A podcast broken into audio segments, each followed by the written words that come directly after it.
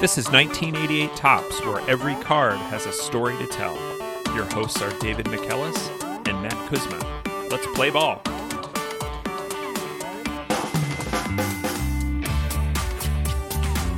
Welcome back to 1988 Topps. David, what's our card for this week? Matt, our card for this week is Oddibe McDowell, number 617, outfielder for the Texas Rangers. All right, Oddibe McDowell. I'm pretty sure, David, that that's how I pronounced O to B in 1988. Although I think that my friends, we may have also said Odibi, not knowing. Are we are we clear on the pronunciation here? Because this is a very rare name. Every pronunciation guide I found had it either ode a b or Oddibe, but let's go with Oddibe. Oddibe sounds great, and this was a suggestion from a listener. Yes, listener on Twitter at Adam Daig ADV said that he had recently started listening to the podcast, and he said we should do an episode on Oddibe McDowell. Wait, wait, wait, wait, wait. It's isn't it Daigle? It looks like Daigle to me. The only reason that I pronounce it like the French Canadian hockey player rather than Lauren Daigle is that Adam is from Baton Rouge and also the business editor of the Acadian edition of the Advocate Baton Rouge. We'll ask Adam here uh, to help us with pronunciation because if we're going to do an episode about Oddibe McDowell, then we want to make sure we're con- we're pronouncing your name correctly too. So, so Adam suggested Oddibe McDowell. He said that he was only 5'9", 165, but had power, lots of speed.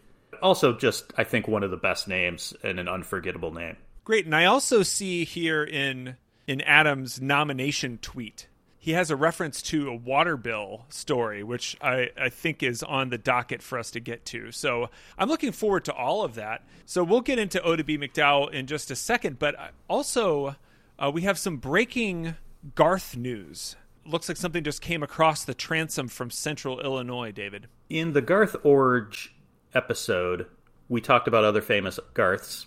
And Matt, I believe you raised Jennie Garth. I don't yes. have a news alert for Jennie Garth but I do have Central Illinois news alerts for reasons.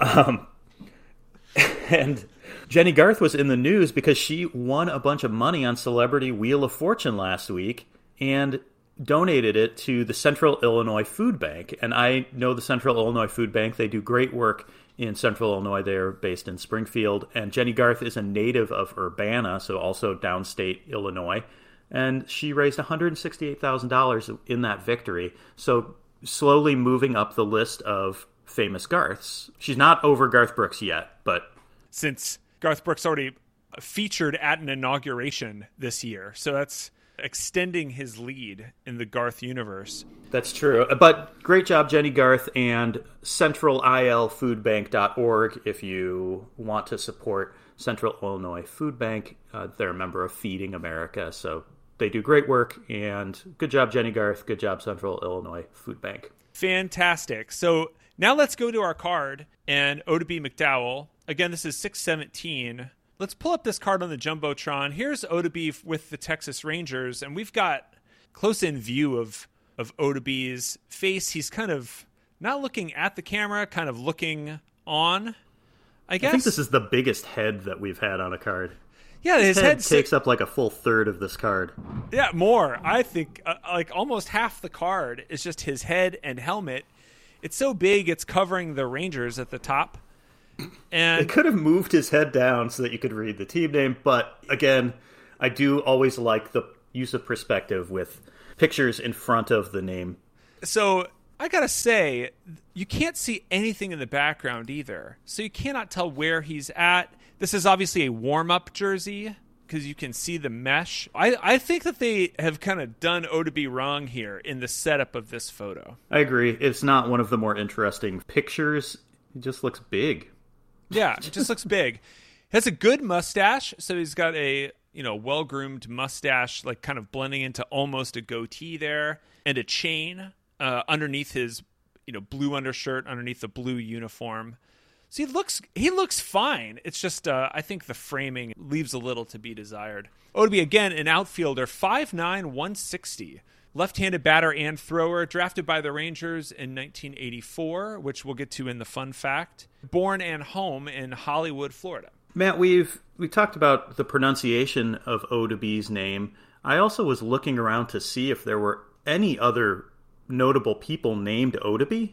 I don't know the background or etymology of that name at all, so shout out to listeners if you have ever met someone named Oddibe. I don't know if that's like Otis or an or Odie, but I've never heard that name before and never seen it since.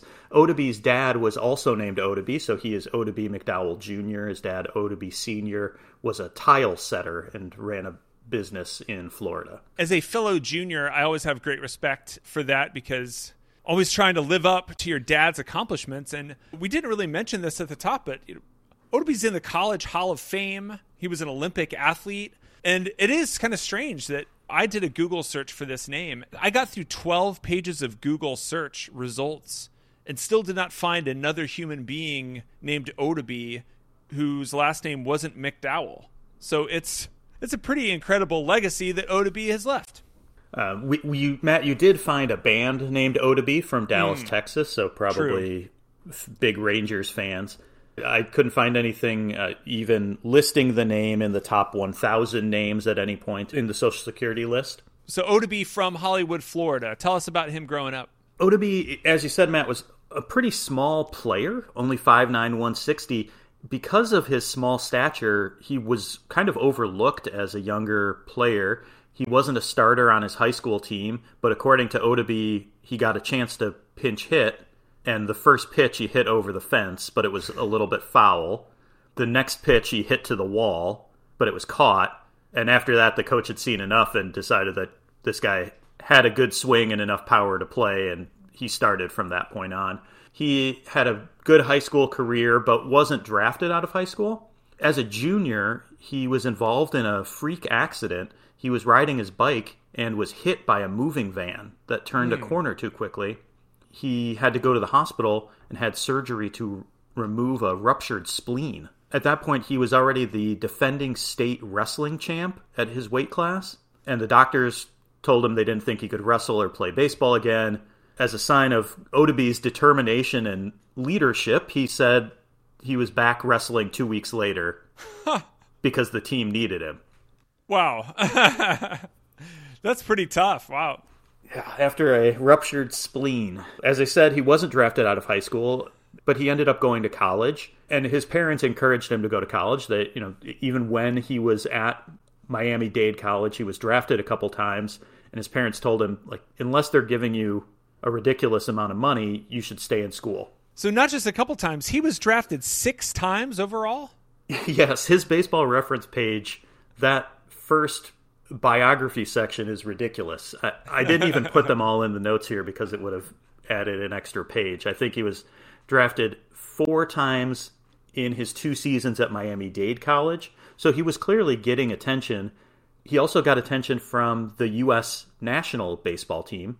He played in the 1981 Japan U.S. series, so young guy gets to travel to Japan. He said he traveled to Korea playing baseball as well played in the 1981 World Games and the Intercontinental Cup Games, winning gold in both of those tournaments for Team USA. So after a couple of years at Miami Dade College, junior college, he transferred to Arizona State, the baseball powerhouse of the 80s. 1983 is a first team All American, drafted again. he just kept saying is the money's not good enough, and if he stays in school, he could raise his value. And in 1984, he raised his value a lot. He was on a team with Barry Bonds, and Oddibe was the star of that Arizona State team. At the time, his nickname was Dynamite or O. And you know what I thought is a, a cool picture. Well, I will find that for the show notes. He he wore the number zero and had his first name on the back of his jersey, so it said Oddibe zero. He's oh, like Pele. That is so that is so cool. O to be O. He said one of his proudest moments of his baseball career was this game against Stanford. His parents lived in Florida. He's playing on the West Coast. His parents come out to Tempe to see the team play. His dad tells him, knock him out of the park. Uh, first time up, Oddibe hits a home run, and his mom says That one's yours to his dad. Tells him, That's yours. Second time up, Oddibe hits another home run, and his mom screams, That one's mine. the third time up, he hits a third home run, and his mom says, That's anybody's. I, I got a kick out of his mom and her excitement about Oddibe's playing career. I, I believe that his parents were both uh, still alive by the time that he was inducted in the College Baseball Hall of Fame, but that three home run game against Stanford was uh, a big one for Oddibe. And that season was huge. He did that a lot, hitting tons of home runs uh, 23 home runs, 74 RBIs, 36 steals, 17 triples. As a leadoff hitter, he hit 405. So just an amazing wow. season in 1984. And won the Golden Spikes that year, so the college baseball version of the Heisman Trophy over other finalists like Mark McGwire, Rafael Palmeiro, Barry Larkin. That's what an incredible season. 405 as a leadoff hitter. That's that's awesome. And that kind of career, those two All America seasons, enough to get him uh, enshrined in the College Baseball Hall of Fame in 2011, and also get him drafted in the first round, the 12th pick in the draft, two spots after Mark McGwire but on his sixth time getting drafted, he finally signed. I guess he didn't really have a choice after that. But he signed with the Rangers, and this Rangers team was pretty bad, but they were very excited about Oddibe. They said that his size was actually an advantage because of the small strike zone, but compared him to Joe Morgan and also said he's quick like Tim Raines. So, pretty good company to be compared to going into 1984, you mentioned the 1984 Olympics team, and this is one of the best amateur teams ever assembled. And Oddibe is is a star on this team. And he was the starting center fielder for the 1984 U.S. Olympic team, team that had Barry Larkin, Hall of Famer, Will Clark, Mark McGwire, Bobby Witt, Mike Dunn, who keeps coming up on this program, Bradley University alum Mike Dunn, and Oddibe again is the star of the show. Will Clark was quoted as saying that all of us thought it would be a real surprise if Oddibe didn't make it. They all thought he was the both the team leader and best player on the team. Now in 1984, baseball was not an official sport in the Olympics. It was just a demonstration sport. Olympics held in Los Angeles. And so this ended up being a pretty big deal. On and off, it had been a demonstration sport. In the 80s, it was a big deal, and we haven't gotten to any of the 88 Topps Olympic cards, but we will at some point. Especially being played in LA, they expected huge crowds 50,000 plus fans at Dodger Stadium to watch these Olympic games. In the lead up to the Olympic Games, the U.S. team did a pre Olympics tour, and they played a bunch of the teams that they would play in the Olympics. So they played seven games against Japan. They played against Korea. They went 28 4 and 1 on this national tour preceding the games. But between June 16th and July 23rd, they played those 33 games. They only had four days off. So they oh, would man. play exhibition games every day, basically waking up at 4 a.m. to go to the next city. It, it seemed like kind of a, a harrowing experience for these guys. they played in 30 plus cities. Just kind of. And were ridiculous. they getting paid? Were they getting uh, paid? Uh, no, and that's part of the right because they couldn't because they were Olympic athletes. So back then it was all amateur. So they made them play like 33 games in 37 days for no pay. And I'm I'm not exactly sure how that works because Oddibe was drafted in June of that year. Mm. If he signed his contract before or had to wait till after, but yeah, so these guys not getting paid, traveling, living on cold cuts. It didn't seem like a, a fun experience, probably a meaningful experience to play in the Olympics, but Mark McGwire said that he wouldn't do it again. It also took away a summer of minor league baseball for these players, particularly those who had been drafted. A lot of times will go straight from the draft to rookie league. Instead, they're playing in 30 different cities throughout the hmm. United States in the end, this dream team, as McGwire called it, makes it to the gold medal game, but loses to Japan in a huge upset. You know, they had already played Japan seven times, as you said, during the tour. But, you know, you got to think that after playing 30 plus games in a little over a month, that they're exhausted by the end of it. And they had played really well in the Olympic Games. They went 3 and 0 and outscored opposition 30 to 2 in the group stage games and then lost in that final to Japan. So Oddibe, though, he does miss out on the 1984 minor league season, but he's an Olympian. He gets to go then to spring training in 1985. And that takes us to the fun fact, and that is Oddibe at, at AAA Oklahoma City in 1985 that Oddibe was selected as American Association Player of the Month at Oklahoma City during May of 1985. It also below it talks about him being the first round draft selection by Scout Harley Anderson. So I want to make sure to get Scout Harley Anderson in there. That 1985 season at Oklahoma City, he hit 400 over 31 games. Coming out of spring training, it's not common for a guy to be sent immediately to AAA, but Oddibe was ready. Yeah, no doubt. so, and then get and gets his call up in 1985. Yes, his first season as a pro. I like these cards where there's only a few lines of text. This is kind of like a Pete Incaviglia's card where there was no minor leagues. This one, there's only one line of minor leagues. And then he goes to the Rangers, hits 18 home runs, good for second on the team in 1985. He hits only 239 and is striking out kind of a lot 85 strikeouts in 111 games. Also had 25 stolen bases. Good enough for fourth in the Rookie of the Year voting. Yeah, he hit for the cycle that year. It was the first first Texas Ranger to do that in their first 14 years of existence, it looks like. And these Rangers teams weren't very good. They went 62 and 99 that season, but they called up this young exciting first round draft pick, highly touted, fast and athletic. There must have been like some excitement among Rangers fans that this was going to be the start of something different. Yeah. And and 86 they turned things around. So we talked about Pete Incaviglia during this time and Charlie Hough in 1986 you know, he has a great season as well, and they finished second in the AL West. They're only five games back. Oddibe plays 154 games in 1986, and his average is a little bit better. Not great, but 266. He again hit 18 home runs and stole 33 bases. But there were some signs that maybe not everything is going great. He struck out 112 times. Ooh. He also was caught stealing 15 times. But his 105 runs were eighth in the American League. So a pretty good season for a second campaign for Oddibe. That takes us to 1987 and the last line that's on the card here. It's a it's a pretty big fall off because he only plays 128 games as an average that drops back down to 241 and still almost 100 strikeouts, 99 strikeouts. You know, things just aren't getting better here this season started off ominously for Oddibe. He he missed time due to a butter cutting incident. Wait, wait, what?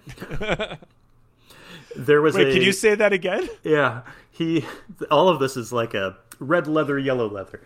A butter wait, cutting incident. No, he, what? he cut his finger and required eight stitches in a butter cutting incident. David, I don't know if the listeners at home can tell that my jaw is on the floor. Were there further details about how how on earth that happened? The oh, this article that I found had the headline McDowell cuts finger. Which oh my is a good headline. It, this was at a welcome back luncheon in April. The team was on a road trip, comes back to Texas, and they're having a luncheon and he cut his finger to the extent that he needed eight stitches. That is that's oh, some no. difficult butter.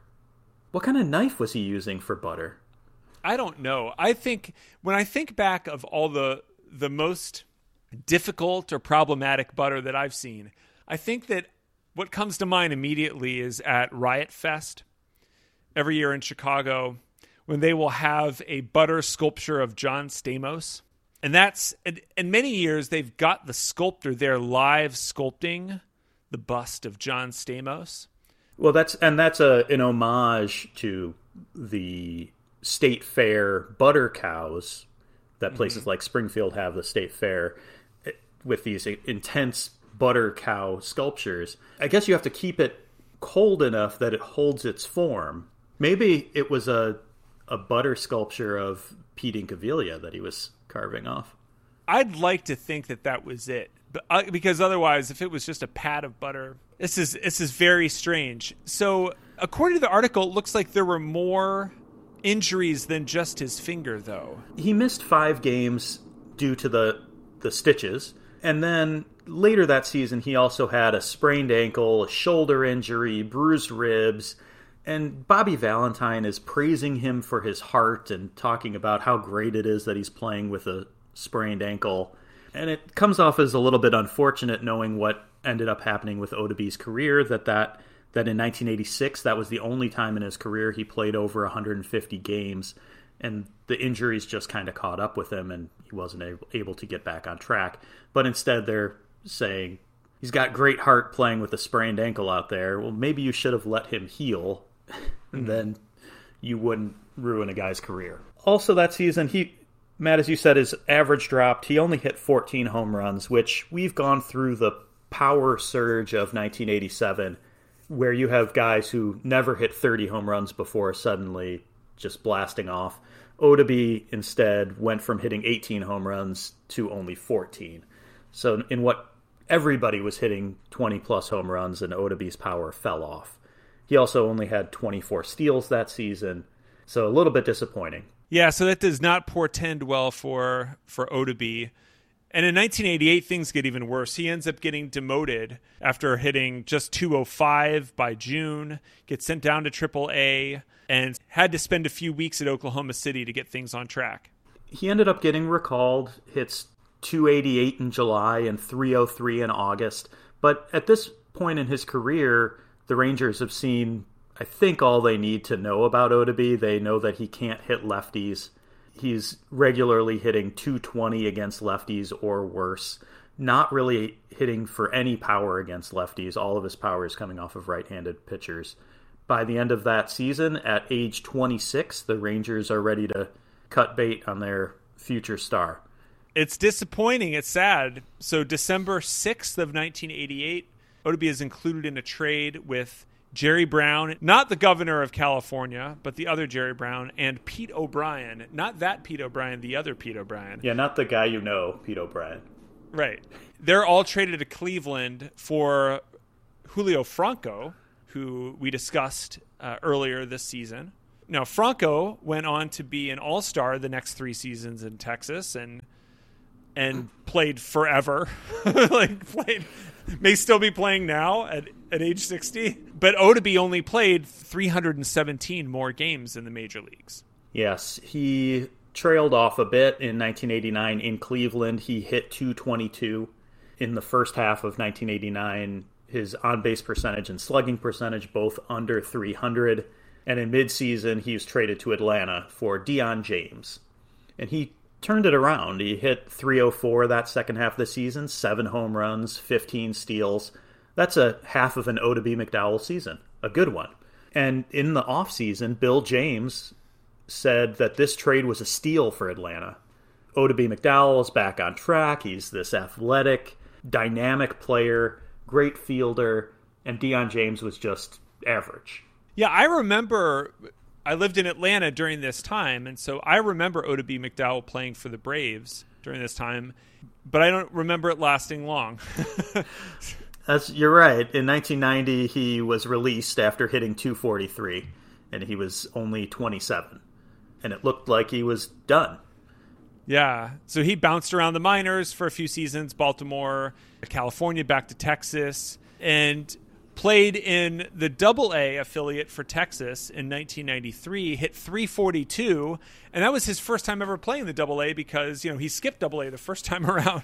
And he was good enough to get bumped back up to AAA in 1994 and made it back to the big leagues, which is an interesting thing on Baseball Reference to see a break between 1990 and 1994 and you wonder what happened there. Was this guy injured that whole time and came back? And no, he just, as a established player, went back to the minor leagues and knew that he had to work on something to get it to get back to the to the majors. He ended up playing in 59 games in that 1994 season, hit 262 as a bench player, and sadly that season was stopped short due to the strike. And so 1995 he played in AAA for the Yankees, but retired after that. So for seven years in his pro career, his overall average was 253 with 74 homers, 169 steals. And what can you say to to close the book on the on the major league career? Just seems like someone who had promise but only seemed to be marginally good enough to play in the majors. Those first 3 seasons with Texas, he averaged 17 home runs and 27 steals. That's good. That's like a half of an Eric Davis. Uh, that's that's a, a really good.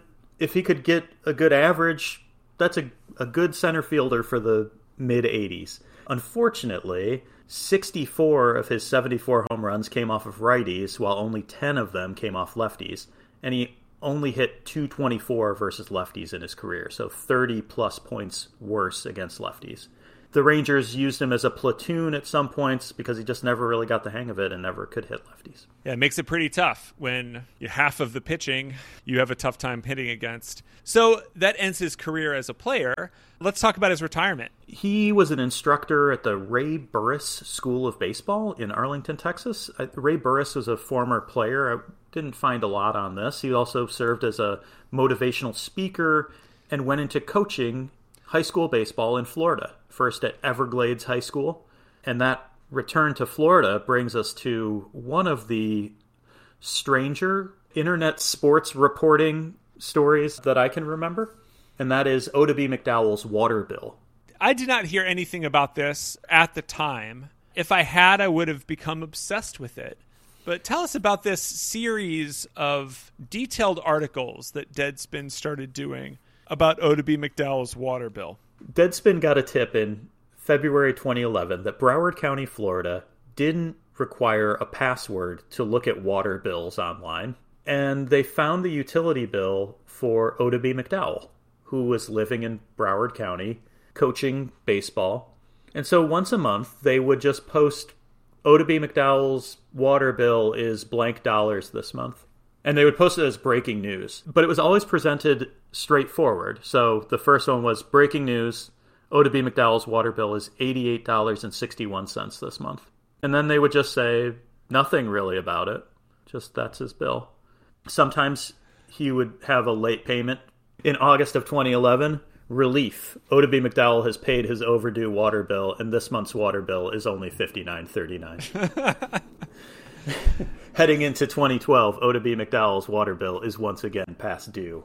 And it was never presented in a mean spirited way. I think it was presented in a straightforward, joking way that I found delightful. And after 13 months, Broward County Public Works decided maybe we should put these things behind a password so that you can't find out how much water Oddibe McDowell is or is not using and Deadspin then had to post the oral history of Oddibe McDowell's water bill. I like the spirit of this, but I have to say, David, I'm disappointed.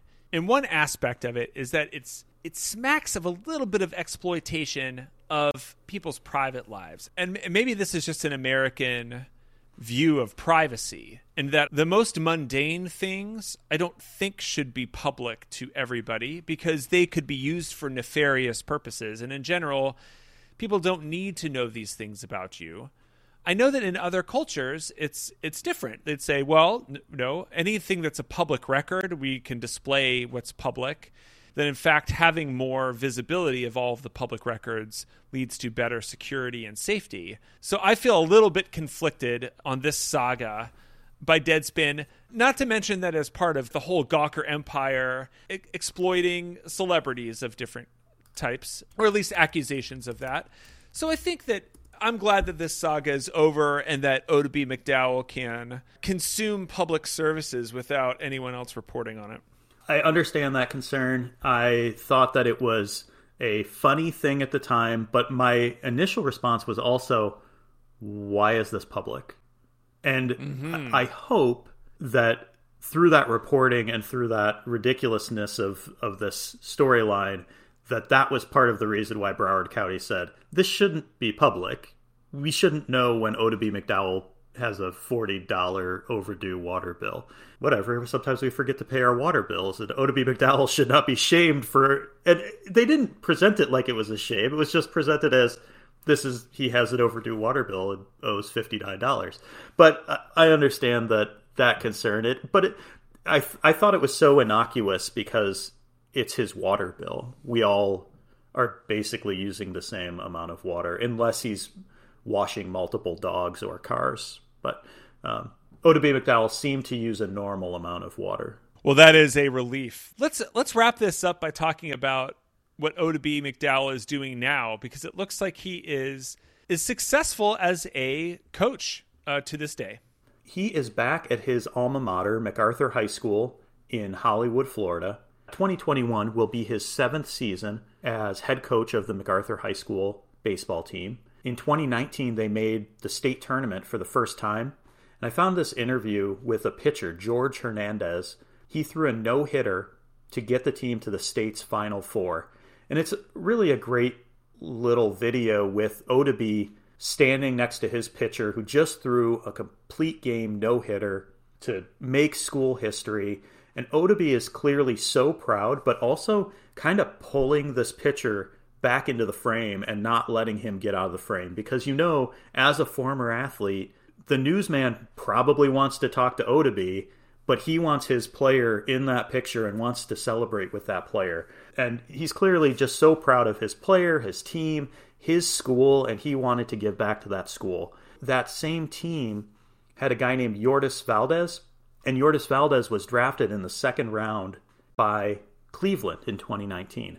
I thought it was really neat that you have this kid coached by one of the highest touted draftees who knows a lot about being drafted and knows about waiting for a good offer and waiting for the right place and dealing with high expectations. And Yordys Valdes signed a $1 million bonus with Cleveland. And Valdes had come to the United States as a five year old and I really hope it works out for him. He he hit I think 180 in his first year in the minors, but he was 17. So I hope that things uh, turn out for Yordys Valdes and he becomes a, a, a, regular big leaguer. But I thought it was really neat to see Oddibe go back to his high school and bring kids the next generation of ball players. That's a great story to wrap it up with. And by all accounts, Oddibe seems like a great guy. I watched the interview with him at his 2011 College Hall of Fame induction. He just seems like a really down to earth, nice guy. He still has a mustache. He said that that's changed a little bit, that it's now grayer. There were great expectations for Oddibe McDowell coming out of Arizona State. He didn't have the career that Barry Bonds had, but he had a solid pro career and he's a solid leader. And now he's passing on that experience to the next generation. Fantastic. Well, thank you Thank you, David. And thank you to Adam for the suggestion. We would love your suggestions. You can email us at 1988toppspodcast at gmail.com. If you've ever carved a butter John Stamos or Dave Coulier, we'd love to hear from you. You can find us on Twitter at Topps1988. Thanks a lot, and we'll see you next week.